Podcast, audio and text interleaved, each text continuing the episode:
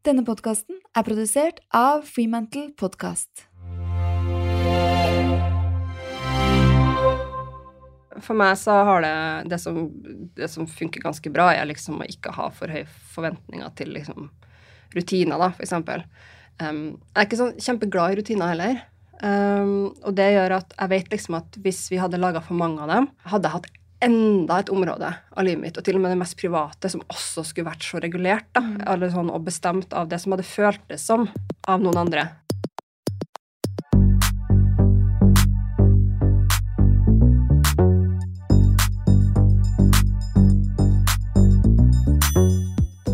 Mitt navn er Mira Khan, og i dagens episode av Mamma jobber snakker jeg med MDG, altså dvs. Si Miljøpartiet De Grønnes partileder Une Bastholm.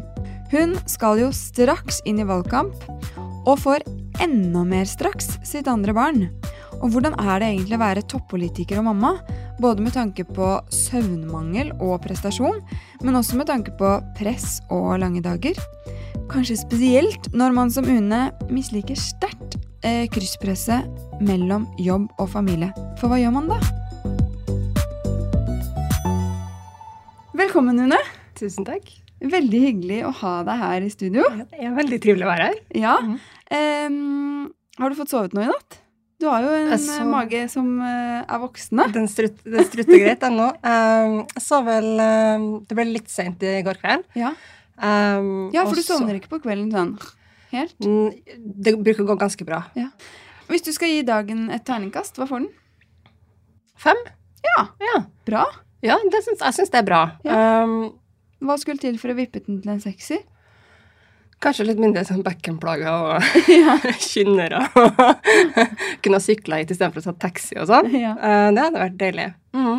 Men jeg er veldig fornøyd med en femmer, altså, sånn på tampen av Definitivt. Ja. Det er kjempebra. Eh, kan ikke du fortelle litt sånn kort om eh, hvem du er? Hvor kommer du fra? Hvem bor du sammen med? Hvor mange barn har du? Mhm. Jeg kommer jo fra Trondheim og Bodø, bruker jeg å si. Så har jeg bodd et par andre steder også, men det er liksom der, der jeg har mest tilhørighet. Jeg er 35 år, bor i Oslo nå sammen med samboer, og ei datter på tre år og tre måneder, mm. eh, som er veldig kul å bo med. Ganske sentralt i Oslo. Og samboeren din jobber også? Mhm. Hva jobber han med? Han jobber i en organisasjon som heter Tax Justice Network, så han jobber med liksom internasjonal skattepolitikk og ja, mot skatteparadiser Ja. og sånne ting. Så han, det er jo på en måte en ideell sektor, da, men, Så spennende. men eh, ja. Og har litt, litt friere arbeidstid enn meg, eksempel. så det passer veldig bra. Det passer veldig bra. Ja, for Hvis Mm. han hadde hatt sånn superrigid jobb, da Ja. hadde det blitt komplek nei, komplisert. Ja. Det kommer vi sikkert tilbake til, men det er jo en del av det som redder hverdagen hos oss, da. Ja, det kommer vi definitivt tilbake til. Men du, du er jo politiker og leder av MDG. Mm. Det vil si da Miljøpartiet De Grønne. Eh, og så har du vært politiker en god stund. Eh, men før du startet opp i politikken, så utdannet du deg til statsviter ved Universitetet i Oslo. Universitetet Un Universitat Potsdam. Og så avsluttet du med en mastergrad fra uff, alle disse navnene, altså. Aber Aberystwyth University Wales. Ah, det var riktig? kjempebra! Var det? Det er sånn vits man, som man alle, alle får høre når man eh, studerer i Aberystwyth. Ja. At du, du liksom Du må ha vært der et år for lært, før du har lært deg å uttale. Ja, for- og du klarte jo nesten, vil jeg si, helt perfekt før. Takk. Ja, hvis du ikke har vært der. Det var Nei, nei, nei. Tok bare litt sats Det var inn i ordet. Det her er Wales, da. Mm. Ok. Eh, men også har du jobbet i Naturvernforbundet, Dyrevernalliansen, og startet og drevet eget dagligvarebutikk. Men så startet du i MDG i 2010, og eh, i 2020 så ble du valgt inn som partileder. Og du er jo faktisk da den yngste partilederen blant partiene på Stortinget. Mm. Det er ganske kult. Mm. Tenker du på at du er den yngste? Nei, jeg tenker kanskje ikke så veldig mye på det, men har jo, det har absolutt vært situasjoner hvor jeg har merka det.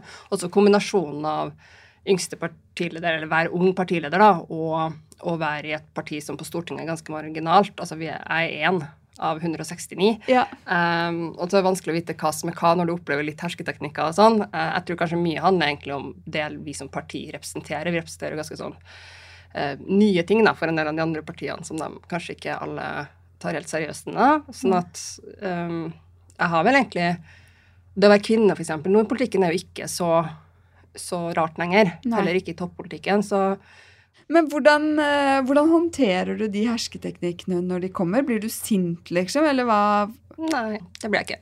Jeg tror at veldig mye av det som gjør at man kan ha, være glad i jobben sin som politiker, som jo er et veldig, det er jo et veldig merkelig yrke. Det har en del av seg liksom, som andre jobber også har, men det er liksom trukket veldig til ytterpunktene en del ting. da. Eh, for eksempel at vi liksom Diskusjon er jo det vi Det er jo på en måte nerven i alt jeg gjør. Ja. Sånn at eksempel det at folk kan være litt ufine i en, i en debatt, det er jo ikke noe som går noe inn på meg. Nei. på en måte. Uh, nei, så jeg blir ikke sint. Jeg, jeg prøver vel å sette meg i respekt, da. Det gjør jeg nok. Ja. Mm. Og sier, Så- ja. Ja, så du sier sånn, der tror, du, det ja, sånn, der tror jeg du misforsto, eller der Ja. Det, det er jo selvfølgelig Eller, ja. Men hvorfor, hvorfor ble det politikk, liksom? Jeg tror det er kombinasjonen av at jeg har et veldig sterkt sånn har et sterk, sterk rettferdighetssans, sterkt samfunnsengasjement, liker å stå opp for det jeg mener, fra liksom tidlig av. Og det at jeg liker at det er litt komplekst. For jeg har jo også jobba i mer sånn interesseorganisasjoner, og det var også kult, og det er masse bra med det. Men jeg kjente at jeg liksom kom mer hjem når jeg måtte forholde meg til dilemmaer og liksom sammenhenger og uh, Ja, som jo man må som politiker, Ja. når du skal være med å beslutte, uh, og ikke bare liksom se den ene sida Ja, for du må se mange forskjellige sider og så Mhm. dra det sammen på et vis. Mm. Og så liker jeg det der at det, liksom, det kan være komplekst, men så har jo jeg en veldig Jeg bærer nok liksom følelsene ganske tett med i jobben da, og bruker på en måte uh, ja, kompasset mitt, verdikompasset mitt, ganske mye. Er en ganske sånn verdiorientert politiker. Ja. Eh, så jeg liker på en måte det at jeg kan eh, navigere i noe som er litt komplekst, med bare sånn Men hva er egentlig viktigst her, da? Og hva står på spill? Og hvem har makt, og hvem har ikke det? Og hvem er det egentlig viktig å forsvare her? Ikke sant? Men hvordan ser på en måte en vanlig jobbhverdag ut? Altså Nå er vi jo alle i sånn limbo Ja. Ja. da, men nå er jo dette blitt den vanlige jobbhverdagen. Men type, når starter du på jobb? Kanskje kvart på ni Ja. Uh, har det vært den siste tida. Har du noen liksom ritualer på hva du gjør først? Nå sist har jeg også vært gravid, så Ja. da, da har jo dem som jobber for meg og med meg, de har jo måttet venne seg til at jeg av og til også ikke dukker opp på det morgenmøtet. Fordi det har vært ganske trass på at jeg prioriterer søvn. Så hvis jeg sover dårlig, så sender jeg kanskje en melding tidlig og legger meg i søvn litt mer, da. Ja. ja, for dere har morgenmøte hver morgen. Ja, vi har morgenmøte hver morgen, og da går man typisk gjennom, man går gjennom min kalender, hva jeg gjør den dagen.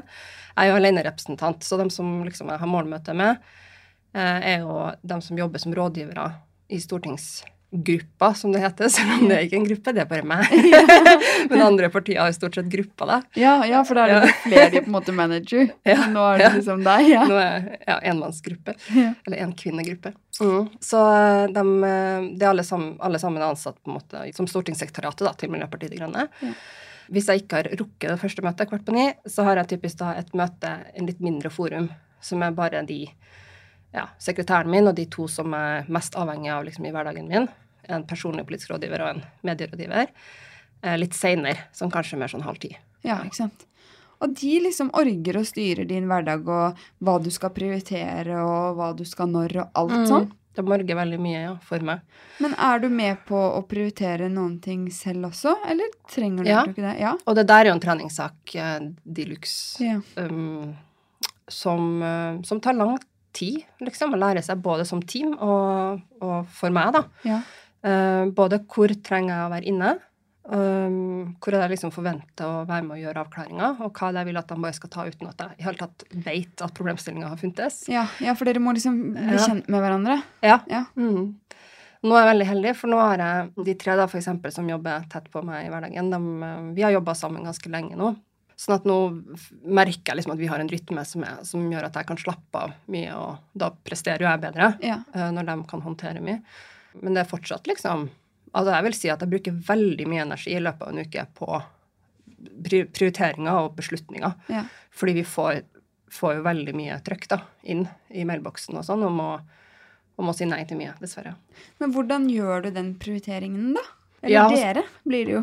Jeg tror det er oftest å starte med sånn eh, Må det være Une som gjør det her? Ja. liksom, jeg starter ofte der sånn Kan noen andre ta det? Ja. Altså, eller er det, liksom, er det viktig her at det er partilederen? Mm. Og så er jo veldig mye av sånn mailboks og kalender og sånn har jeg jo en sekretær som tar. Ja, Så du trenger egentlig ikke å gå inn i mailboksen hvis ikke de sier sånn 'Denne mailen må du ta'. på en måte. Mm. Sånn Det er litt det. magisk. Det høres fantastisk ut, Ja. men, um, men jeg har jo merka at det er blitt så mye av det at de beste dagene jeg har på jobb, de er liksom de er der hvor jeg faktisk sjøl har gjort alt fra idé til sluttprodukt, hvis du skjønner. Ja, sånn at du får Altså, helhetsfølelsen. ja, det er litt sånn som leder. Jeg vet ikke om andre kan også har hatt det sånn, men min reise har kanskje vært litt sånn at i starten så øvde jeg veldig mye på hva jeg ikke skal inn i. Ikke? Og det er vanskelig i seg sjøl, den der stole på at noen andre bare gjør det for deg. Mm. Um, og gi dem frihet nok, da. Men så nå merker jeg at jeg er i en sånn fasen hvor jeg liksom kanskje til og med har, er trygg nok til å si sånn Ja, men det der vil jeg gjøre sjøl. Og det er Ja, ikke for fordi jeg er kontrollfrik, men det er fordi jeg får energi av det. Ja. Og det gir meg en bra Følelse, liksom. Og følelse, og, og gjør at jeg liksom eh, ikke bare føler meg som en del av sånn Muppet Show, da. Men uh, Men har du noe som typisk stresser deg i jobbhverdagen? ja, det har jeg nok. Jeg syns ikke mange ting i løpet av en dag er stressende i seg sjøl. Jeg kan få veldig energi av liksom, hvis er rette tingene. Men uh, det er jo hvis viktige ting ikke er godt planlagt, så blir jeg stressa.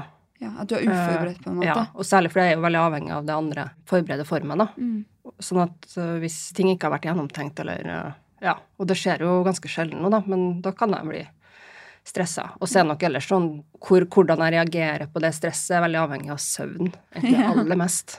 Kanskje litt mat og sånn òg. Sånn andre primærbehov, men først og fremst søvn. Altså, det er helt Den er liksom. Men den- hvordan, hvordan Ja, for jeg tenkte på det sånn Ok, med barn, man vet jo aldri hvordan man sover. Eh, og så har man en dårlig natt, da, og så skal man være med i Politisk kvarter liksom, mm. dagen etter. mm. Nå skal du jo være ganske sharp og liksom få fram poengene dine. Hvordan Ja. er det? Det der er den største utfordringa. Ja.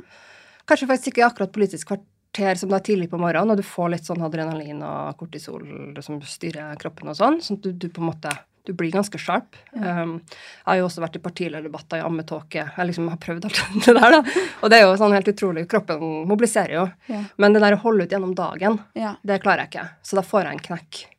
Kanskje tolv-ett-tida, et eller annet to, ja, et, et eller annet sted midt på dagen der, og så blir jeg et dårlig menneske.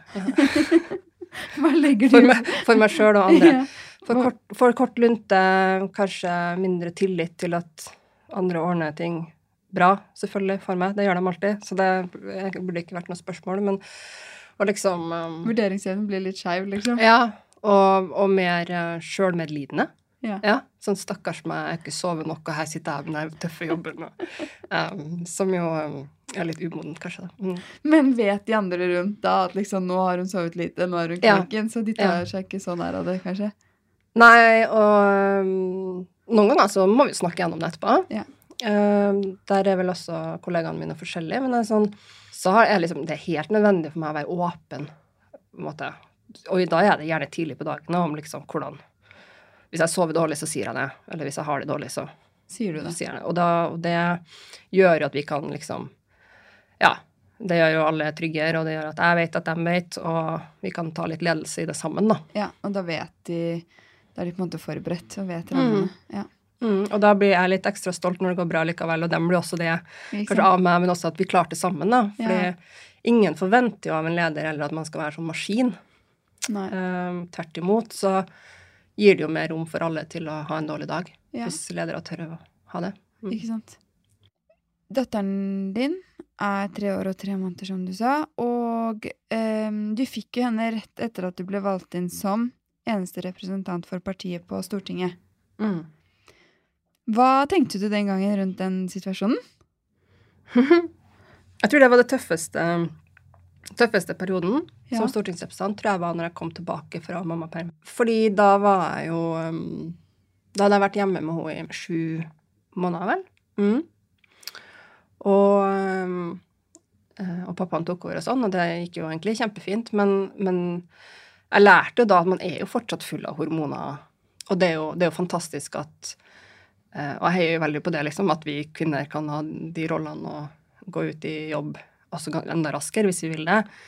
Men jeg vil ikke si liksom at det er veldig enkelt, eller sånn det er sånn at og sånn, sånn liksom er det veldig viktig at det er for alle og sånn, for jeg tenker at det er jo et offer, og det er jo helt åpenbart liksom biologiske ting fortsatt som skjer eh, i kroppen, da, for eksempel, som gjør at den på en måte, hodet var ikke helt på plass, merker jeg.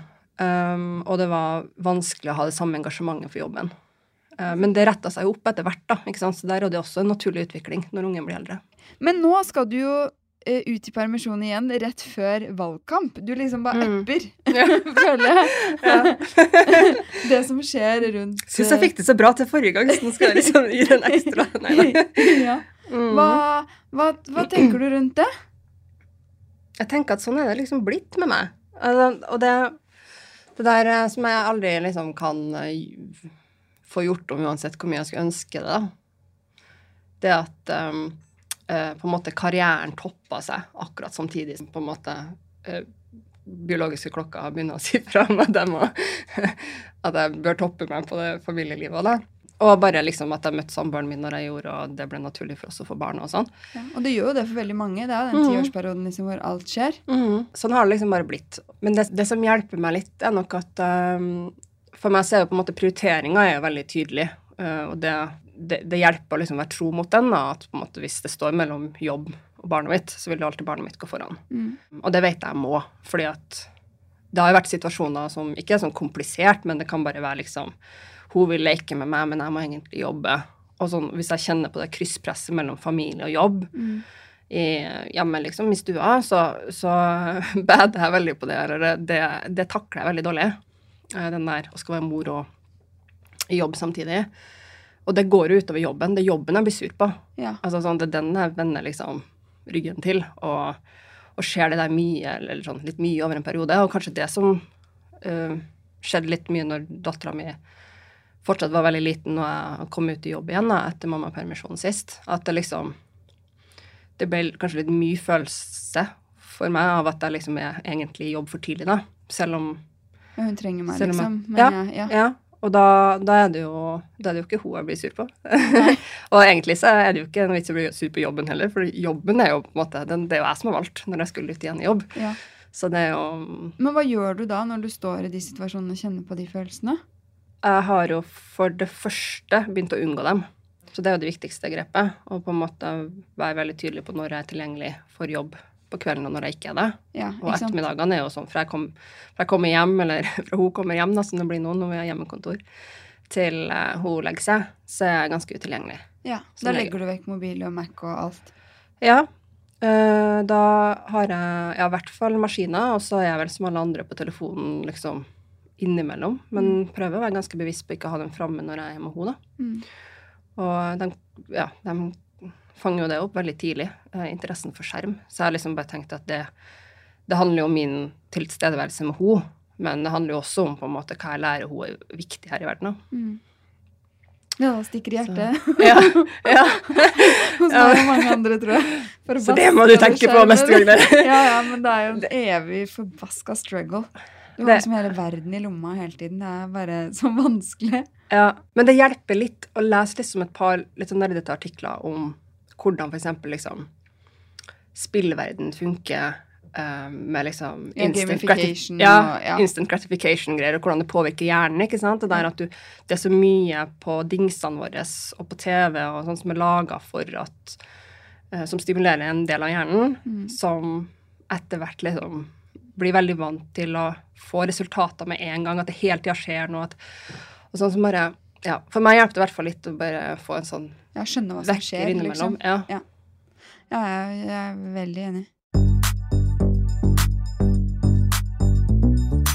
Dagens annonsør er Ice, og en ting jeg må si er utrolig hyggelig, er jo når barna kan sende SMS. Altså, det er undervurdert. Det er som en ny verden åpner seg full av fiffige ord og setninger, og ikke minst emojier. Altså, det kan jo aldri tydeligvis bli nok emojier. Som dere kanskje har fått med dere, så har Ice et mobilabonnement for barn som heter Ice Junior, og der kan barnet ringe så mye de vil og sende så mange SMS-er det bare orker til tre utvalgte personer. Og jeg må si at eh, i hvert fall når barna er små, så er det litt trygt at det er tre personer som er definert som de de kan kontakte. Og så er det jo verdt å minne om at abonnementet kommer med 1 gigabyte data, og ikke minst at du som foreldre trenger ikke å ha et Ice-abonnement for at du skal kunne kjøpe et Ice barneabonnement. Litt for godt til å være sant, tenker jeg egentlig. Men jeg har sjekka! det er sant! Så eh, gå inn på ice.no. Der kan du lese mer om både Ice Junior og Ice Junior Pluss. øh, du kan bestille. Og husk at det er veldig lett å bytte mobilabonnement dersom du har et annet. Ice.no, folkens.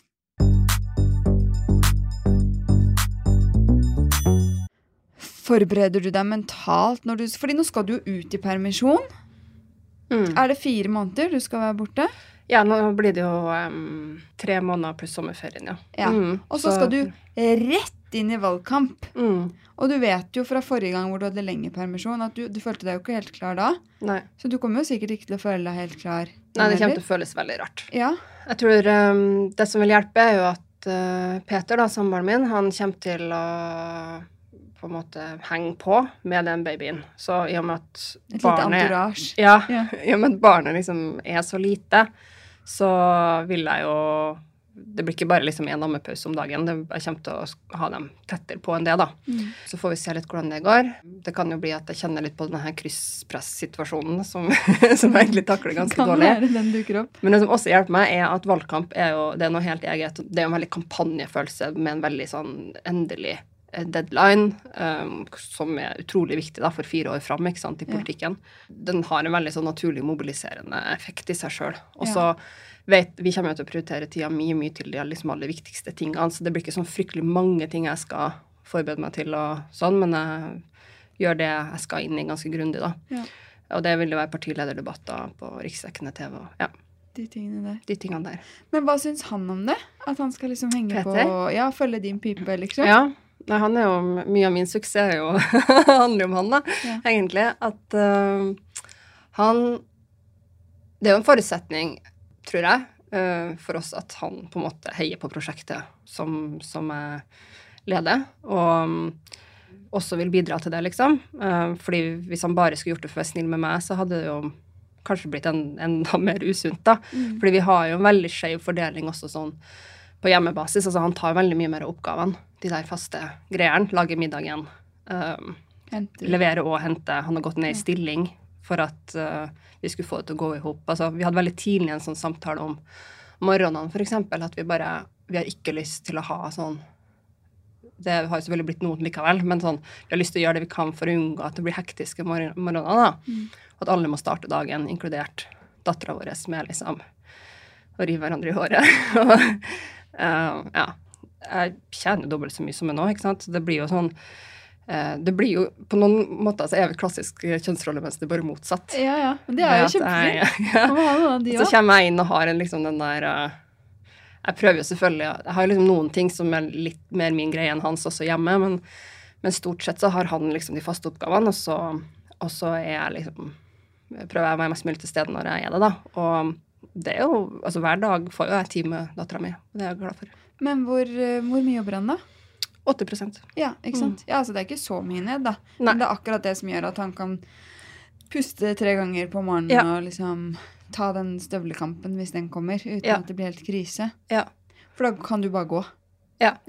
Så det Før vi begynte med hjemmekontor um, og den her hersens pandemien kom, så var det jo ofte at jeg dro før de hadde dratt i barnehagen. Ja. Mm. Ikke sant? Du sa i et VG-intervju at å sjonglere mammarollen og partilederrollen er en slags skvis. Det har du sagt litt om. Og at du går glipp av ting både hjemme og på jobb. Mm. Sliter du da mye med dårlig samvittighet? For at du liksom Nei, Nei. det gjør jeg ikke. Peter er en veldig flott pappa, Mm. men er jo den som alltid tar eller òg, er den som alltid tar med på aktiviteter. Nå er hun bare tre år, så har jo ikke hatt så veldig mange. Men nå har liksom, for eksempel, hun drevet med gymleik en gang i uka, Mm. Eh, som er sånn barneturn. Det er jo selvfølgelig han. Eh, det er han som har funnet på alle de kule tingene med liksom klatring når de har gjort det. Og? Han har ofte vært med opp på lekeplass enn meg. Han har jo også et mer sosialt liv enn meg, men trenger det nok mer òg, da, faktisk. Fordi det er liksom, jeg har nok mer behov for å skjerme meg når jeg først er, eh, har fritid. Mm. Uh, og heller liksom bruke ja, Passe på at jeg har litt kontakt med de noen få gode, veldig gode venner. Sånn at uh, offeret er jo på en måte at det er en del sånne Ja, og bare det med Det er jo mye fint som skjer med levering og henting til barnehagen òg. Mm. både på veien og liksom lekeplassen, De små øyeblikkene, Ja. liksom. som jo jeg har mye mindre av. Men um, jeg tror jeg er ganske flink til liksom i de periodene som er litt roligere, og da koble meg på og si sånn Jeg kan, jeg kan levere i dag, jeg kan hente i dag. Eh, så det har jo blitt litt. Og og det er jo typisk sånn når jeg henter i barnehagen, så er det jo liksom Nå passer jeg jo på at det blir liksom lekeplass, og det blir Ja, men da er skeier er vi liksom fullstendig ut. Liksom. Det blir sein middag, og da er vi liksom ja. Men har du på en måte øvd på å legge fra deg den dårlige samvittigheten da, eller har du generelt ikke så mye dårlig samvittighet? Um, kanskje jeg hadde hatt det hvis liksom dattera mi bar preg av at hun savna at jeg var mer til stede, men hun, hun um, gir ikke inntrykk av det. Altså, hun, hun er jo vant til at noen, altså, mamma jobber. Mamma jobber, mamma jobber, og mamma de siste månedene mamma søv, ikke sant. Uh, men um, hadde det blitt en greie, liksom, at hun var sånn Men hvorfor er det aldri mamma? Altså, da hadde jeg kanskje kjent litt mer på Og da tror jeg jeg hadde en ganske fort tatt grep. Ja. For det, jeg, jeg kjenner ikke så veldig lenge på dårlig samvittighet før jeg gjør noe med det. Ikke sant. Eh, hvis eh, hun er syk, er Mm. det helt selvsagt at det er han som tar sykedager og sånne ting? Ringer de til han først, liksom, eh, fra barnehagen? Ja, de ringer til han først. Ja. Uh, men ringer nok til meg hvis ikke han tar telefonen. Men han tar nok telefonen, Ja. som regel. Og så uh, Nå har ikke hun vært så mye sånn syk at hun skal bli henta fra barnehagen. Men uh, hvis, vi, hvis hun skal ha sykedager, så har vel han tatt mesteparten, men jeg har også tatt noen. Mm. Ja. Og det er, jo, det er jo grunnlag for permisjoner fra Stortinget, så da får jeg inn varer der. Ja. Så egentlig så er det lettere med de der veldig tydelige behovene på en måte som, som noen har kjempa fram en rettighet på eh, før meg, da, som er sånn okay, syk, sykedag, liksom. Det, det er nedfelt. Men Ja. i Stortinget ellers er det sånn eksempel nå når jeg har vært gravid, jeg kan ikke ta eh, Jeg kunne ikke ha trappa ned og tatt liksom delvis permisjon, eh, gått ned til 40% eller 60 eller et eller annet, altså en annen brøk, Nei. på en måte. Enten så er jeg fullt, fullt ut Ja, sett ellers så eller så er, det, er jeg helt ut. Og Ja, da må jeg ta helt. Ja, det er litt terskel da, Ja. for å sykmelde seg, men uh, Kjenner du noe på sånn mammablikk og mammapoliti ved at han tar mye klassiske mammaoppgaver, da, som vi dessverre fremdeles må kalle det? nei, det har jeg ikke merka noe av. Kanskje ikke oppdage det, hvis, det hvis det er en greie. Uh, nei, kanskje heller tvert imot. Jeg føler liksom at det er veldig sånn Det er mulig at jeg har med meg måte, folkene vi omgir oss med, og sånn, at det er jo mer sånn Man heier veldig fram at damer liksom At man deler permisjonen, og at damer liksom velger å tre til side, da. Så bra. hjemme. Men jeg tenker jo liksom at det, det er jo ikke noe for alle, og det er jo, det er jo offer i det, liksom. For meg så har det blitt sånn, det har blitt helt satt på spissen, ikke sant. Jeg måtte jo liksom da latt være og egentlig fortsette som leder, som var min situasjon, for vi hadde jo en sånn toledermodell i De Grønne Ja. eh, fram til vi fikk parti, vanlig partiledermodell i mm, 2020, var det det du sa? Ja. Ja. Stemmer. Eh, så, da, så da hadde jeg jo vært leder sammen med eh, en annen da, i fire år Mm. for partiet. Samtidig, og så ble jeg jo eneste stortingsrepresentant, så det lå liksom litt i kortene at det var jeg som skulle ta den partilederhatten. Uh, ja. Uh, så det var jo litt sånn Jeg måtte da ha troppa, troppa liksom aktivt ned Ja. når jeg fikk barn. Sånn at, uh, men jeg vet ikke om jeg liksom Jeg tror ikke hvis jeg hadde sittet nå og skulle tenkt sånn Hvor vil jeg? Så tror jeg ikke jeg hadde ta, prøvd å time det sånn at jeg skulle vært, være partileder samtidig som jeg er småbarnsmor, for det er ikke en sånn Det går, går ikke under liksom kategorien ting jeg anbefaler andre. Det er ikke noe sånn Det er ikke optimalt. det er ikke optimalt, Nei. nei. det, Det det er det går, ikke, men, det ja. går. Og så tenker jeg jo liksom at herregud, eh, dattera mi kommer til å være så stolt av meg når hun blir eldre. Mm. Eh, håper jeg i hvert fall det. Ja. Ja. Eller døt døtrene mine, som det kanskje blir nå. De tror jo det blir to jenter. Eller en jente til nå. Det Mm. er veldig hyggelig. E24 er min annonsør, og de siste ukene har det jo vært mye skriverier om kolonial.no som blir til Oda, og at de skal ekspandere i flere land. Og i den forbindelse så skrev E24 et veldig fint portrett av trebarnspappa og leder i Oda, Carl Munthe Kaas. Og det handlet om alt fra hvem han er som leder, til dameproblemer når han var liten, og ikke minst en av de første skikkelig mislykkede businessmøtene med noen japanere. Det er jo kanskje ikke overraskende, men eh, konklusjonen min etter å ha lest eh, portrettet er jo at eh, Carl er jo en imponerende fyr på mange områder. E24.no, folkens. Husk å titte innom for å holde deg oppdatert på det som skjer i næringslivet. Du har jo sagt litt om hvordan morgenene deres ser ut, og nå har jo du vært gravid lenge, for man er jo gravid veldig lenge. Men øh, hvis vi skal se litt liksom på dagen, da. Når står dere opp? Står opp når uh, dattera mi våkner. Ja, Det kan jo faktisk også variere litt, men som regel sånn halv sju. ikke sant? Mm. Og da er det de som er liksom team eh, barnehage, så er det da de som går ned og liksom lager matpakker, spiser frokost, og så gjør du din greie? Ja. Eller er det Ja. en enhet? Altså så kanskje maks én gang i uka er det jeg som gjør det. Ja. Eh, det kan jo være liksom, enten at jeg allerede har våkna av en eller annen grunn, um, eller at jeg merker at han er veldig sliten, eller han har fortalt meg at han har sovet lite og sånn. da. Mm. Så kan vi gjøre sånne bytter. men stort sett så, um, uh, så er på en måte enigheten at jeg har, jeg har jo en litt mer sånn eh, høytpresterende hverdag. Altså jeg har mye sånn topper i løpet av en uke hvor jeg bare må prestere veldig godt når jeg først er på, da. Eh, mens han har litt, litt mindre kurver, på en måte. Jevnere, I sin jevnere Ja. uh, jevnere prestasjonspress, kan du si. Um, sånn at uh, det er som regel han som står opp. Du, har dere lagt fram klær på forhånd, da? Nei, nei, nei. Nei. Nei. Det høres veldig smart ut å gjøre det. Ja, jeg vet det høres kjempesmart ut. Jeg har fått til fire Nei, ganger i mitt liv eller noe sånt. For meg så har det det som, det som funker ganske bra, er liksom å ikke ha for høye forventninger til liksom rutiner, da, eksempel. Um, jeg er ikke sånn kjempeglad i rutiner heller. Um, og det gjør at jeg vet liksom at hvis vi hadde laga for mange av dem, hadde jeg hatt enda et område av livet mitt, og til og med det mest private, som også skulle vært så regulert da, eller sånn, og bestemt av det som hadde føltes som av noen andre enn meg sjøl. Ja. Og det er bare fordi at det er ikke så naturlig for meg med rutiner. sånn at Hvis jeg skulle liksom blitt veldig rigid eller lojal til noe jeg beslutta liksom, i forrige uke, så hadde jeg følt at jeg ble litt sånn eh, Fanget av det, pasient liksom. eller passasjer i mitt eget liv. på en Ja. måte. Så jeg trenger, jeg trenger at det kan være en variasjon. Da. Så noen ganger står jeg opp sammen med dem. Nå i svangerskapet så har jeg typisk sovet enda mer da, på morgenen. Eh, men noen ganger, sånn som i dag, så sto jeg opp med henne, og så fikk han sove litt lenger, fordi jeg var våken uansett. Ja. Og um, kjente meg ganske ok. Ja. Pigg, liksom.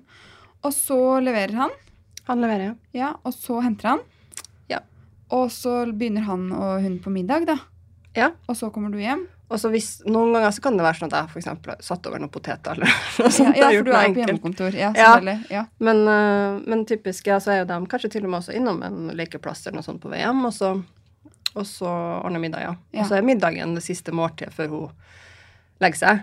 Ja, Så for vi da spiser sånn dere kvelds- cirka uh, det er jo ca. halv seks, fem-halv seks. Ja. Ja. Men har de en liten snack da etter barnehagen på vei på Ja. lekeplassen? Mm, Ja, type eple eller brødskive eller et eller annet. Ja. mm. Og så mm, Hva er typisk vanlig hverdagsmiddag, da? Altså, jeg er jo vegetarianer. Jeg har vært Ja. det siden jeg var tolv. Sånn at vi har ikke noe sånn kjøttmiddager hjemme. Og ikke fisk heller, fordi jeg spiser ikke fisk, men kanskje enda mer fordi at um, eh, Peter er allergisk. Ja, Så Ja, det det har liksom vært utelukka hele hele veien. Men ellers så tenker jeg jo at det hadde vært fint for dattera mi å bli vant med fisk. Og vi spiser jo alt mulig. Vi har jo en periode hatt en sånn matkasse som kommer hjem til oss med tre middagsretter per uke. Det passer jo veldig bra. Det er jo mest Peter som lager mat, og han er veldig glad i oppskrifter. Følger oppskrift. Jeg er jo helt motsatt. Jeg dør litt inni meg hvis jeg skal følge en oppskrift. Så, så jeg er veldig liksom Jeg er best når jeg kan komponere noe ut ifra noe vi bare har hjemme, eller liksom gjør noe gøy ut av restene. Ja Så- Gjør noe gøy ut av restene, ikke sant? Ja. Vi er forskjellige der, ja. Ja, ja. nei, restemiddager syns jeg det er veldig tilfredsstillende. liksom, ja. Fordi at da får jeg både på en måte vært litt kreativ og sånn, men så får man jo brukt opp restene. Ja, det er jo veldig bra. Det er veldig tilfredsstillende i seg selv. Men, men er dere sånn da som Ja, når dere har matkasse, trenger dere jo ikke handle så mye, men man må jo handle de andre greiene, liksom. Ja, ja så vi har jo sånn, vi har jo pasta og pizza. Eh, Jeg er veldig glad i suppa, Ja. sånn at når jeg får overtalt Peter til det, så har vi kanskje suppe. Um, salater. Vi spiser ganske mye. Vi har funnet liksom ut at salat er veldig mye forskjellig. Mm. Så liksom litt sånn kraftige og gode salater med egg og potet kan det være, og med ost og ja. Handler dere da alt inn på mandagen, eller er, går dere i butikken litt sånn her og der? Mm, det er litt sånn her og der. Ja. Og ofte Peter som gjør det også. Mm, så jeg er hjemme med henne. Ikke sant? Hvordan. Han fikser. Han fikser. Altså, for en mann. Ja, han er Han er et fantastisk. skup. Em, ja, og hun har jo ikke lekser ennå, for hun er jo liten. Og hun har eh, type ja, én aktivitet som han tar henne med på. Mm. Eh, ja, Og så legger hun seg jo tidlig, for hun er jo ikke så gammel. Så hun legger seg mm. vel halv, halv syvers? Ja, eller mer um, Vi begynner legginga halv sju, ja. Ja. Og så tar det litt tid. Sist har det tatt ganske lang tid, og det styret, liksom. Uh, nå har hun begynt med sånn 'vil ikke legge meg', men det, det er helt nytt, da. Så vi får se hvor lenge det varer. Ja. Um, ja, så da er vi kanskje sånn eh, Har lest bok og sånn og har klart å sove uh, kvart over sju eller noe sånt. Ja, så er det- halv åtte-åtte. Men du sa det var ikke noe kveldsmat, så det er bare pysj, Mm. bok, Mm. pusse tenner og alt dette. Mm. Dusje, bade? Nei. Nei. Ikke som kveldsrutine. Det har vi aldri hatt, eller? Det er jo mange som gjør det med babyer. Nei, vi gjør ikke det, men vi vasker jo selvfølgelig hvis hun, um, hvis hun er skitten. Og så har vi en sånn dodusj, Ja. så vi får vaska Altså underlivet. Ja. Ja. Mm, god gammeldags. Så vi får vaska underlivet hvis vi trenger det. Ja. Mm. Det er veldig lurt. Mm. Um, ja, og da legger hun seg, og da, eh, når hun har lagt seg, jobber du da? Ja, Det kan jeg gjøre. Eh, og akkurat legginga er jo noe vi deler på, Ja. eh, og har gjort hele veien. Og det har jeg også syntes har vært en veldig sånn fin tilknytningstid, som kanskje noen ville ha kalt det, men det er en fin tid for oss sammen, jeg og dattera mi. Men det blir ofte, blir ofte jobb på kvelden, og det har jeg liksom alltid gjort. Ja. Uh, først nå etter, ja, med liksom svangerskap og sånn, at jeg merka at jeg må passe på mer og ikke jobbe så seint. For da tar jeg med meg inn, ja, så tar jeg med meg inn i, på soverommet liksom, når jeg egentlig skal koble av. Ja. Men når snakker dere sammen? Som kjærester, liksom? Ja, det blir også rundt der, da. Ja. Så enten så blir vi sittende og prate. Det kunne vi sikkert gjort enda mer. Ja. Um, eller så uh, jobber vi. Ja. Ja. Men vi fant også ut her, um, at Peter har enda mer behov for mer sånn egen tid òg. At for meg så er det liksom Det er jo bare veldig deilig jeg har, hvis jeg har mye å gjøre, så liksom få gjort litt av det på kvelden. Men um, det er viktig at jeg ikke jobber for sent. For da Jeg klarer ikke å liksom lukke maskina og så gå og legge meg med en gang. Altså da da er jo liksom hjernen ned, ja. skrudd på på helt feil ting. Ja. Og jeg har jo også litt stort alvor i en del av de tingene på jobben min, så jeg kan ikke liksom ta det med inn i søvnen. Nei, det blir ikke spesielt spesielt god søvn i det hele tatt. Nei. Har dere fast arbeidsfordeling hjemme på hvem som gjør hva? Altså hvem som tar ut oppvaskmaskinen, vasker klær? Mm. Har dere noe hjelp, vaskehjelp eller andre ting? Eller hvordan fordeler dere husarbeidet? Vi, har, vi har diskutert litt om vi skal ha noen sånn vaskehjelp til å ta en sjau innimellom, men vi, har, øh, vi har ikke gjort det foreløpig. Jeg prøver å tenke hvordan det var før jeg ble gravid. Fordi jeg har øh, Altså mens jeg har vært gravid denne gangen, så, så har bekkenet mitt vært sånn at jeg liksom Jeg kan ikke jeg, Eller jeg setter ikke inn i oppvaskmaskinen og tar ut heller, fordi at jeg må unngå det jeg bøyer meg, da. Mm. Um, så jeg tar typisk prøver liksom bare å rydde ting bort til benken, og så må han ta det derfra. Um, jeg, har, jeg er mer opptatt av badet, og mer sånn rene flater der. Um, og system og rydding, kanskje. Altså sånn Jeg er veldig glad i å lage system. Um, enda gladere i å lage system enn, enn å følge det, kanskje. Ja. Ja. ja, så følger ikke dine egne systemer. Altså, Hvis ting har en plass, så liker jeg veldig godt at det legges tilbake der. Men jeg, jeg har ganske høy toleranse for rot, tror jeg. Så, eh, mens Peter har kjøkkenet. Det er liksom hans baby.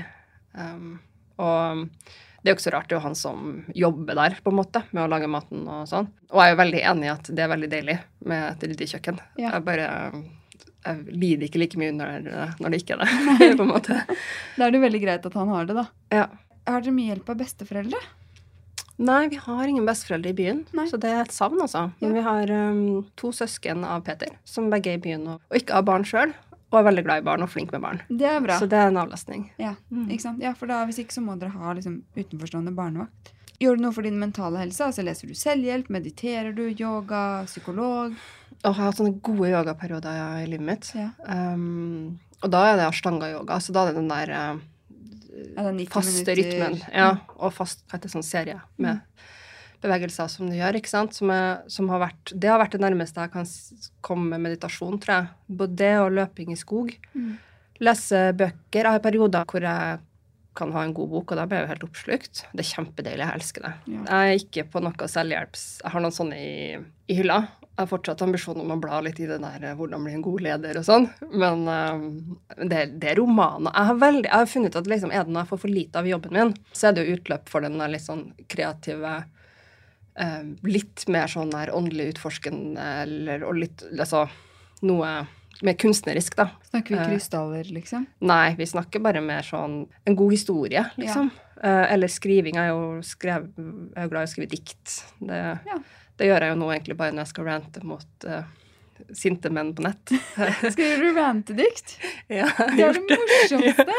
Ja. Altså, Det skjer sånn en gang i året. Tips. Altså puslespill. Du puslespill? Ja. Ja. Uh, puslespill har eh, Det er jo ikke noe jeg tar fram veldig ofte, men det, det er absolutt på lista mi over sånn her eksempel nå når jeg har permisjon og jeg skal ha litt sånn Og du må holde deg i ro, tid, på en måte? ja, tid for meg sjøl, så er jeg sånn ah, puslespill. Jeg skal sette meg ned med puslespill.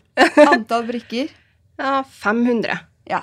Ja. Ikke sant? Enig. Hvis du skulle gitt noen råd til eh, mamma Altså, det er jo veldig mange mammaer som sitter i denne situasjonen hvor karrieren skyter litt fart, Mm. samtidig som du, vi får alle disse barna.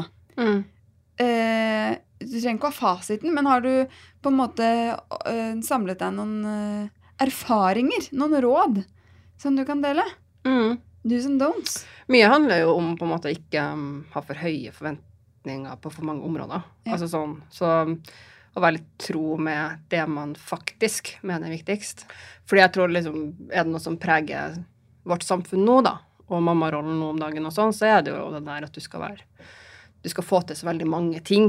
Det er liksom ikke nok å være en god mor, for du skal også på en måte ha alle duppedingsene og det, er litt- altså det er så mye greier, liksom. Så man ha ro på det, liksom. At det er, noen ting er faktisk viktigere enn andre ting. Og at du sjøl har det bra, er fryktelig viktig for barnet. Så jeg tenker liksom, Det var kanskje veldig selvfølgelig, men det er vel egentlig liksom viktigste rådet. Og så eh, det med sånn Det er jo ikke alle som har en familiesituasjon ellers som gir den fleksibiliteten jeg har, da, f.eks. med at Peter kunne gå ned i stilling, og eh, vi liksom fant ut av det så lett. Altså, det er jo kanskje minst like vanlig at det ikke er sånn, men da tenker jeg jo at liksom, for eksempel er du leder da, så ikke være redd for å være kresen med tida di også på vegne av barnet. Så det er jo noe med å liksom sette grenser der også, som veldig mange andre steder i livet. Mm. Mm.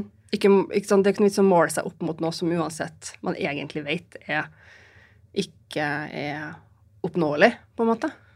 Men det der med å på en måte frigjøre seg fra at man ikke kan få til alt, da. Mm. Det er, er jo mange som sier. Men Mm. hvordan, liksom, hvordan gjør du det aktivt i ditt liv? Fordi eh, man får jo veldig mye påvirkning alle veier eh, på sosiale medier og venner og blader Mm. og av hvordan ting skal være. Det er jo ikke så lett. Mm.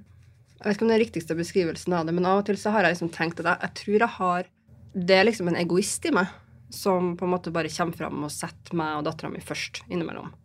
Og da får liksom resten av verden bare altså finne ut av det, på en Mm. måte. Det er noe med å ikke ta ansvar for liksom altfor mange eh, steg utenfor liksom det, da. Kjernen, liksom. Ja, Ja. altså sånn Du setter en grense, altså ok, da må noen finne ut av noe.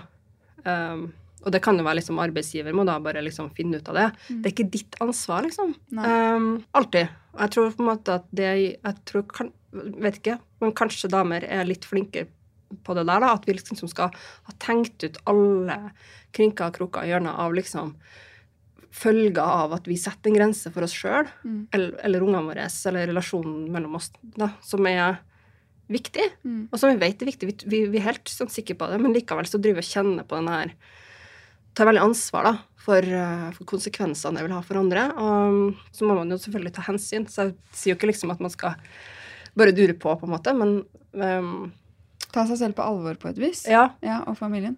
Og fordi at jeg har den jobben jeg har, og er leder og sånn, så er det jo lett for meg å si til meg sjøl at tida mi er viktig. Men det gjelder jo alle. Mm. Og særlig når man er forelder og i en sånn Har du en litt sånn Har du en jobb som kan spise opp hele livet ditt, liksom? Og det er veldig mange som har sånne jobber. Og særlig i Norge, fordi vi norske arbeidstakere er jo så Vi er liksom så samvittighetsfulle, og vi tar masse ansvar utover liksom oppgaven vår. Sånn er det jo ikke i alle land. Det er jo litt kulturelt. Eh, Så vi kan liksom finne på egentlig bare Vi kan kunne ha jobba hele døgnet Ja, i mange, veldig mange yrker Ja. eh, uten at Ja. eh, det hadde vært noe rart, på en måte. Ja. Uten at du hadde gått inn i noen andre sitt område engang.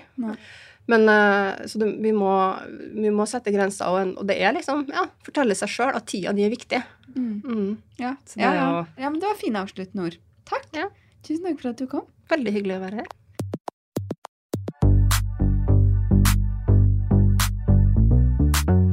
For at du har hørt på Mamma jobber-podkast. Jeg blir kjempeglad hvis du legger igjen noen stjerner i iTunes. Og husk at du kan følge med på Instagram at Mamma jobber-podkast. Og ikke minst at du gjerne kan sende meg melding med forslag til gøye eller spennende gjester som du tenker at bør være med i podkasten.